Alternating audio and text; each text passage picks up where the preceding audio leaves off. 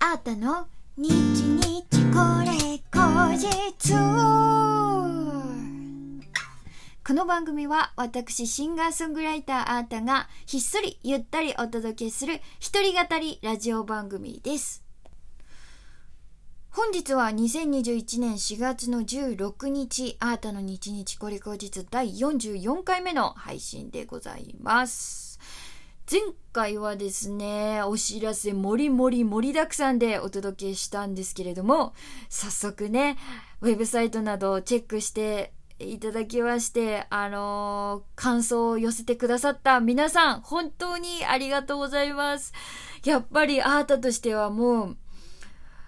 大告知なわけだったんですけれどもね、それにこう、すぐ、ファンのみんなが、楽しみだよとか、期待してるよとか、もう半年間の新しい楽しみができた嬉しいみたいな、そんなね、あのー、感想を寄せてもらえると、わあ、見ててくれてるんだな、楽しみにしててくれてるんだなって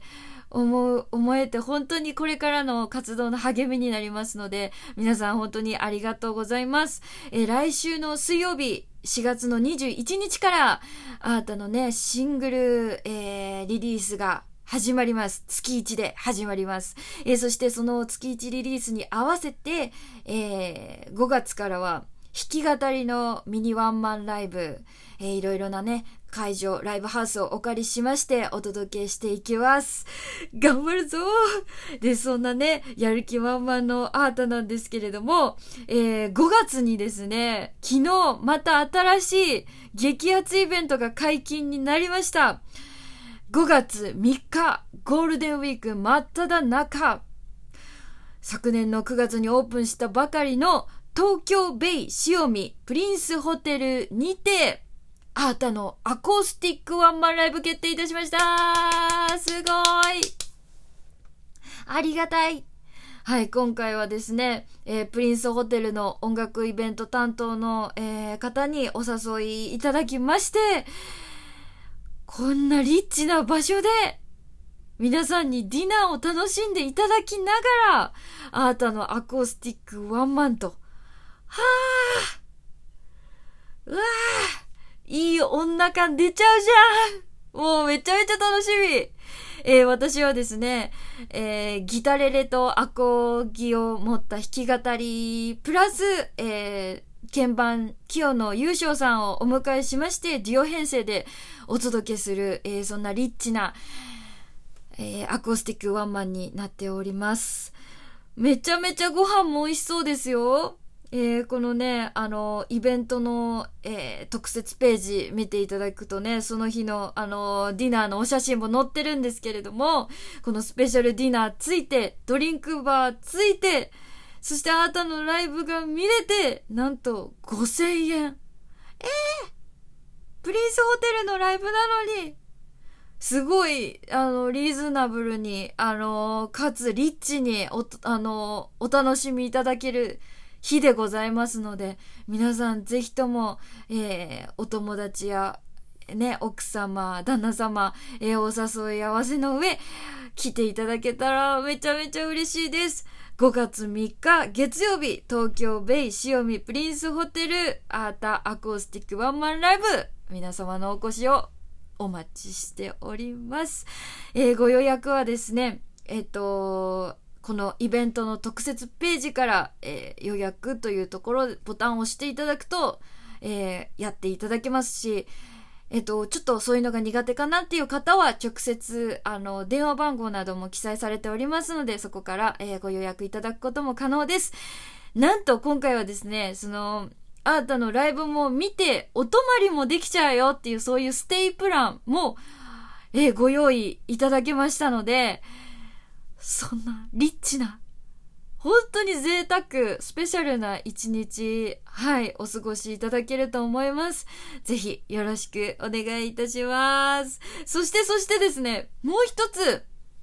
激アツイベント解禁になりました。5月22日、23日、アイオンカーニバル、in 日比谷はい。あなた音楽フェスに出演いたします。しかも、日比谷の野音でございます。すごい嬉しい初めての、えー、野外音楽イベントなんじゃないでしょうか。はい。もうめちゃめちゃ楽しみですね。あの、出演される方もそうそうたる面々でございます。私の大好きな、あの、えね、カバーもね、させていただいております。オリジナルラブもね、出演いたしますし、格好の言い名付けのね、100人100声企画でもご一緒させていただいた俳優の竹中直人さんがね、オレンジ気分バンドっていうバンドでご出演されたりとか、めちゃめちゃ激アツだし面白いし、えー、それ以外にも本当にそうそうたる面々がね、ご出演されますので、ぜひ、えー、詳細はまた追ってお知らせできるということですので、楽しみにしていてください。5月の22日、23日、日比谷の野音で、アイオンカーニバルと、はい、楽しみにしててください。フェスだよ嬉しいさてさて、えー、今日はですね、金曜日ですので、あーたの弾き語りのコーナーなんですけれども、今日はですね、もうね、ちょっとアイドルにね、挑戦したかったのずっと、このカバー企画を、あのー、考えてた時から、正直めちゃくちゃ悩みました。だって、いいアイドルの曲いっぱいあるもん。なんですけど今日はですね、なんと、1970年代後半にご活躍されておりましたダンスミュージック系アイドル、ピンクレディーの S をカバーさせていただきます。ということでお聴きください。どうぞ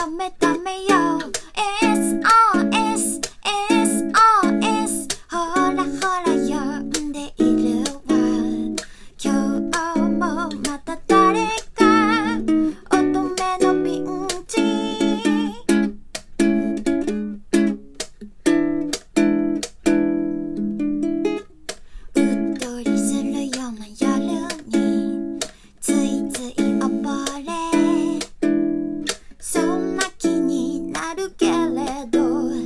考えなさい。まぶたを閉じたら負けよ。背伸びをしたら何もかもおしまいよ。そういうものよ。昔の人が言うことみたいだと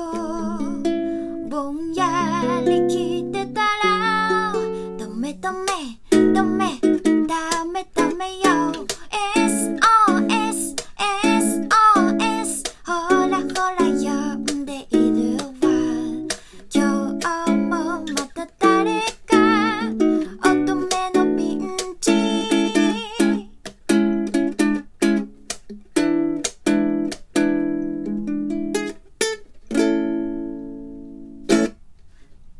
ございますピンクレディで SOS でございました。はい、いかがだったでしょうか？今日のカバーも。やっぱなんか歌ってるとより思うけど、なんかこの70年、80年代の昭和アイドル全盛期的な、あの、この時期に活躍されてた方々とか、その歌われてたなんか曲って、今よりもすっごくなんか生々しいですよね。なんか生々しく女性の心情を歌ったりしてるかなって思ってて大人っぽくて。それこそなんか今回の歌とかめちゃめちゃそうだけど性についてもオープンじゃないですか。なんか今は結構なんか少女趣味に寄ってたりとかそういうことはもう絶対 NG みたいな、なんか清く正しくみたいな感じがすごいなんか、その潔癖？なんか、そう、なん、なんか、私の違和感はそれかも、潔癖っぽいアイドルの歌が多い気がするんですよね。特にメジャーで活躍されてるような人たちとかで、なんか、そんな感じがしちゃってるんですけど、なんか今日ね、歌ってる SOS とかも、それこそ、あの、悪友さんと徳倉俊一さんコンビの楽曲ですけれども、なんかめちゃめちゃいいなって思って、なんかこういう楽曲がね、どんどん今の時代でも、今の時代だからこそもっと歌われてもいいのかななんて私は思っちゃうんですけどね。またそうするとあれなんかな、あの、男女のなんか性の差別がどうのとか、偏見がとかってなるのかな。うわぁ、もうやりづれえ世の中だな。やばい、こんなこと言ってるとあれかな。いや、でも本当あの、いろんな人がいろんな考え方を持ってて、自分と違う考え方があったとしても、それを、あの、否定することなく、えー、距離をとって、あの、あ、こういう人たちもこういう考え方もあるんだなっていうその寛容さを持って、だからなんかちょっと潔癖すぎる気がするんですよね。うん。いろんなものが受け入れられて、いろんな芸術が育って、いろんな考えが育ってっていう、そんな時代になればいいなと、えー、アートは、あのー微力ながら願っております。ということで、今日のアートの日日これ口実もお楽しみいただけましたでしょうか？えー、この、え、ラジオですね、ラジオトークというアプリで毎週月水金の21時に配信しています。え、今回もですね、お便り待ってます。アートでした。バイバイ